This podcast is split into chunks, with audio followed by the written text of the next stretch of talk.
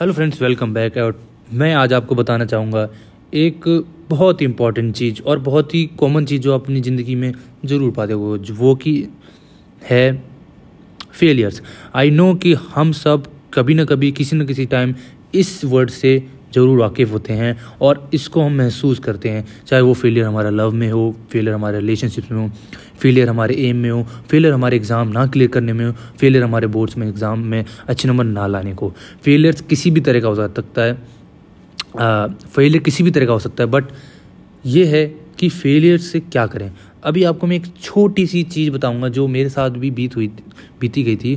Failures ने मेरे को बहुत झंझोड़ दिया। एक, दो, तीन, चार, पाँच छः सात। लगातार एक ही चीज़ में सात बार फेल हुआ in in a period of like three two four years और अभी भी मैं इसको हार नहीं माना। हूँ मैंने अपनी लाइफ को लेकर कुछ एम्स रखे हैं, कुछ गोल्स रखे हैं और उनको अचीव करना है। कुछ एक्सपीरियंसेस रखने हैं मतलब जो मुझे अपने मरने से पहले करना ही करना है। तो उनमें से पर वो चीज़ों को मैंने फिक्स कर रखा कि पहले ये करूँगा, बाद में ये करूँगा, बाद में ये करूँगा, बाद में ये करूँगा।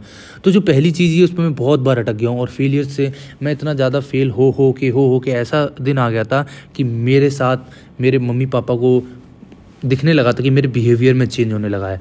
मेरे मम्मी पापा को, मेरे भाई को, मेरे दोस्तों को लगने लगा था, मैं एक सॉलिट्यूड में, एक अलग दुनिया में जाने लगा हूँ। एक ऐसी दुनिया में जहाँ कान में ईयरफोन डालो और सैड सॉन्ग्स लगा लो और उसको मतलब मतलब वो सैड सॉन्ग मैंने बहुत बार सुने होंगे बट जब मैं लिरिक्स पे ध्यान देने लगा तो क्या कहा जाता है कि जब आप गानों के लिरिक्स पे ध्यान देने लगो तो मतलब आप के साथ कुछ बुरा हुआ है। तो मैं कुछ समझ नहीं पा रहा था कि डिप्रेशन तो ऐसी चीज़ है नहीं जो डेली होती हो, शाम को हाँ खाने के साथ दो बार खा लिया डिप्रेशन डिप्रेशन में समझ नहीं पाया था कि डिप्रेशन जा रहा हूँ मैं मैं अलग करता जा रहा हूँ, मेरे किसी चीज़ में अच्छा ही नहीं लग रहा है। मेरी ज़िंदगी में काफ़ी चीज़ें अच्छी हो गई थी जो औरों के मुताबिक मेरे को मिल गई थी बट मेरे को अच्छा नहीं लग रहा था। तो इससे यही था कि मैं रिवर्ट बैक किया मतलब फेलियर्स में और ये वो, और मेहनत करता गया अपने चीज़ों को छोटा करता गया मतलब कि आज का मेरे क्या टारगेट होना चाहिए, क्या कंप्लीट करूँ तो मेरे को एक अच्छी नींद आएगी। कल का मेरे को सोचना है, एक वीक में क्या करना है, एक टेन डेज़ में, एक मंथ में, एक ईयर में मेरा क्या टारगेट्स हैं, वो अचीव करने हैं।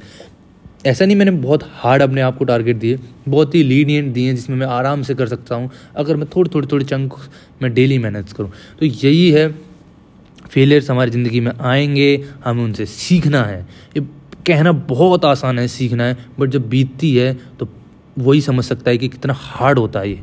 बहुत, क्योंकि हमें समझना तो दिमाग होता है तो उसको समझाया जा सकता है, पर दिल का कोई इलाज नहीं है, और दिल को समझाना बहुत बहुत मुश्किल है। मैं तो यही कहूँगा कि दिमाग बिल्कुल ठंडा रखना है, दिल में जो बीत रही है, उसको भी एक्सपीरियंस करो, क्या उस फेलियर को एक्सपीरियंस करो डिप्रेशन को समझो।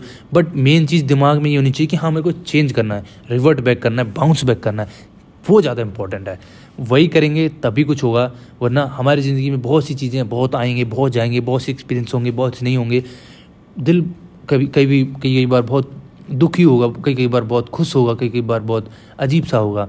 बट एक जो हमारा ब्रेन ही है, जिसमें हमें कॉन्स्टेंट एक थॉट प्रोसेस रखनी कि हमारा एम क्या है और उसकी दिशा में हमें चलते जाना है। उसके दिशा में हमें चलते जाना जब हम क्लूलेस हों, तब भी हम एक हमने दिशा तो चूज़ कर ही लिया है। उस पर काम करते रहो। हम फीलिंग लेस हैं, काम करते रहो। रिवॉर्ड नहीं मिला, काम करते रहो।